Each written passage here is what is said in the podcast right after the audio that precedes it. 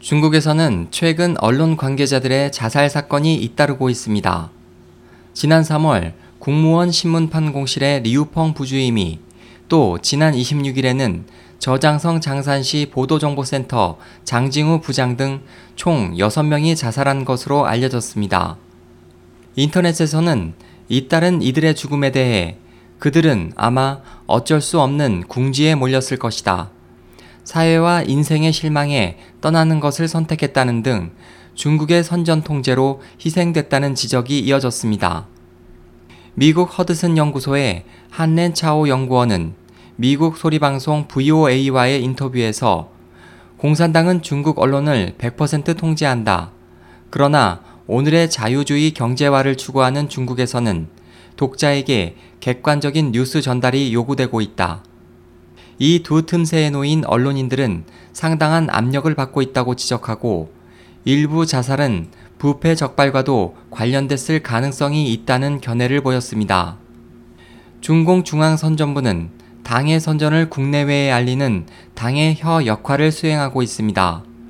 중앙선전부와 그 지부는 중국의 신문, 텔레비전, 웹사이트, 잡지, 출판물, 라디오 등 모든 매체의 보도를 지시, 검열 및 규제합니다. 선전부는 지금까지 공산당의 지지를 높이는데 중요한 역할을 담당해 왔습니다. 엠 마리 브레디 중국 정치학 교수는 저서에서 선전을 지배하는 것이 정치를 지배한다는 것을 공산당 간부들은 명확하게 알고 있다라고 지적했습니다. 선전부의 주된 역할은 장점인 정권시대 리창춘과 류인산에 의해 형성됐습니다.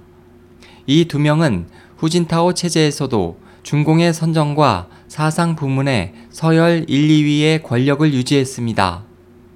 2012년 11월 시진핑 체제 시작 이후 당내 전체에서 장점인의 권력 기반이 무너지기 시작했습니다. 특히 선전 부문은 최근 시진핑 정부의 새 인물 등용과 장점인 측의 간부 해임에서 그 경향이 두드러지고 있습니다. 5일 후베이 일보 그룹의 장친경 사장 겸 당위 위원은 규율 위반 혐의로 공산당 위원회에서 해임됐습니다. 후베이 일보 그룹은 총 자산 50억 위안 약 8,150억 원으로 11개 신문, 5개 뉴스 사이트, 출판사 등을 운영하는 후베이성 최대 미디어 그룹입니다. 4일 푸젠성 미디어 그룹의 당위 서기인 수잔 회장도 규율 위반으로 당국의 조사를 받고 있으며 지난달 18일 중앙 대외선전 판공실의 가오제닌 부국장도 동일한 혐의로 조사를 받았습니다. 인민일보도 대대적인 인사 이동이 진행됐습니다.